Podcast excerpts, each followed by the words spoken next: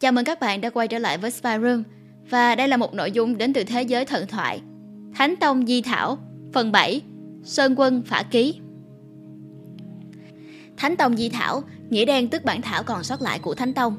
Thánh Tông Di Thảo hay Thánh Tông Di Thảo Nguyên ủy là một bản chép tay có hai quyển, bao gồm 19 truyện riêng biệt. Các bạn có thể theo dõi thêm những mẫu truyện còn lại trong series Thánh Tông Di Thảo trong phần mô tả của video.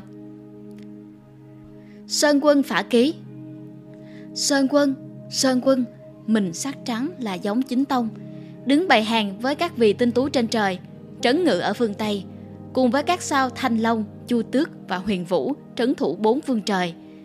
Đời Xuân Thu xuống cho Tử Văn Bú, sau Tử Văn làm tướng nước Sở. Vì vậy, người Sở đặt húy là Ô Đồ. Cuối niên hiệu trinh quán đời Đường, thác sinh làm tiết nhân quý, giúp Thái Tông bình định cao ly. Tiết Cương, Tiết Cường đều là dòng dõi. Sơn quân sắc đỏ phát tích ở Triều Ngu, dự hàng cửu quan. Đời sau có Chu Tam, tức là cháu xa, lại như giúp Chu Tuyên Vương bình định Hoài Nam, làm ngũ tướng, khôi phục nhà Hán, giữ đất Ba Thục để trông vào Trung Nguyên, giúp Tần Mục Công làm bá chủ chư hầu. Tống Thái Tông giống được bước đi mà làm chủ thiên hạ. Hán Ban Siêu giống được cái đầu mà được phong làm hầu muôn dặm. Đó là loài hổ thiện. Còn như Sùng Hầu thì dèm văn nương, Dương Hóa thì trộm rùa lớn, nhãn đề phòng thì phá củi ra, làm mộng gỡ để ăn cùng bọn. Hổ đẻ, hổ ngồi đều có tiếng là hổ dữ, đó là loài hổ ác. Tuy rằng phân loại có nhiều giống khác nhau, nhưng nhân nghĩa dũng mãnh thì cùng chung một tính. Sinh con thì chăm nơm nuôi nấng, há không phải là nhân. Chính sự tốt thì sang sông lánh lên phía bắc, há không phải là nghĩa. Ở đâu thì đến rau lê, rau hoắc cũng không ai dám hái, há không phải là dũng mãnh ư? Vì vậy, thiên hạ đều sợ. Trên bình phong đắp tượng hổ, nhà đạo sĩ vẽ hình hổ. Tướng xưng là hổ tướng, quân gọi là hổ bôn. Bài hổ, ấn hổ là lấy nghĩa về võ. Trướng hổ, cửa hổ là lấy nghĩa về uy. Sức như hổ là lấy nghĩa về mạnh. Gầm như hổ là lấy nghĩa về tiếng. Da hổ có vàng rực rỡ, thiên hạ đều rất ưa thích ngựa nước lỗ đội vào mà đánh lui quân thù. Hoành cừ ngồi lên mà giảng dạy kinh dịch. Vua nhà Tần lấy để khâu túi đựng cung. Vua nhà Chu dùng để phong cho hàng hầu. Thế là vừa được người sợ, vừa được người yêu. Bởi vậy, Thượng Đế phong làm sơn quân và gọi là đại nhân. Ngày thụ phong, hổ phủ phục kêu rằng Có vua, há lẽ không có bày tôi?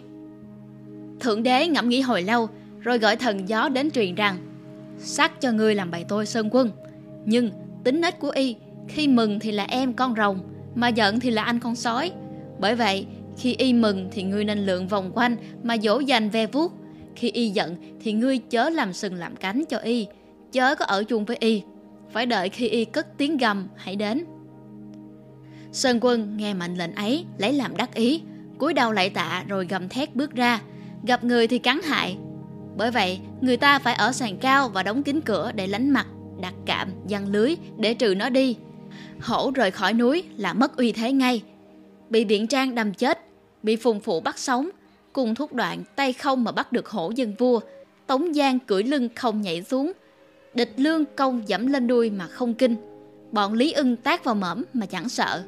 Cho nên kinh dịch có câu, không cắn người, tốt. Lời bàn của Sơn Nam Thúc chuyện này đoạn đầu phân tích từng chi từng phái, chính hợp thể lệ chép phả ký. Đoạn giữa nói những điều đáng sợ, đáng yêu, lại có lời bàn tán, khen ngợi. Một đoạn nói thần gió, không mà thành có, thật là văn hay kiệt xuất. Đoạn cuối lời lẽ thật là nghiêm nghị, Sơn quân có linh chắc cũng phải ẩn nấu, không dám càn rỡ, bạo ngược nữa. Hy vọng là các bạn thích bài viết lần này. Đừng quên like, share và subscribe ủng hộ chúng mình. Và nếu như các bạn thích những nội dung như trên, hãy đăng nhập vào spyroom.com để tìm đọc thêm nha. Xin chào và hẹn gặp lại. Mình là Nguyễn Lê Minh Thi.